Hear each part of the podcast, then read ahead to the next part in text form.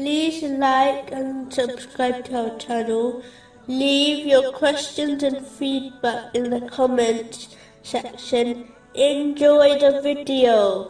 Continuing from the last podcast, which was discussing chapter 68, verse 45. Indeed, my plan is firm.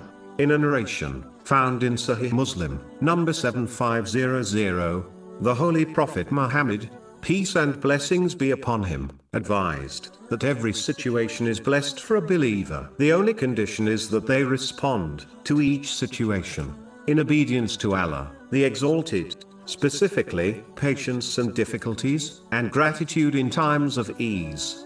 There are two aspects of life. One aspect are the situations people find themselves in, whether they are times of ease or difficulties. The control of what situation a person faces is out of their hands. Allah, the Exalted, has decided this, and there is no escaping them. Therefore, stressing over the situations one faces does not make sense, as they are destined and inevitable. The other aspect is a person reaction to each situation. This is in each person's control, and this is what they are judged on.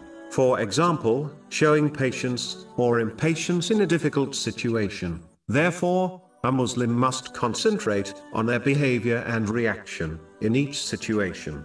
Instead of stressing over being in a situation, as this is inevitable, if a Muslim desires to succeed in both worlds, they should assess each situation, and always act in obedience to Allah, the Exalted. For example, in times of these, they must use the blessings they possess, as prescribed by Islam, which is true gratitude to Allah, the Exalted, and in times of difficulty, they must show patience, knowing Allah, the Exalted, chooses what is best for His servants, even if they do not understand the wisdom behind the choices.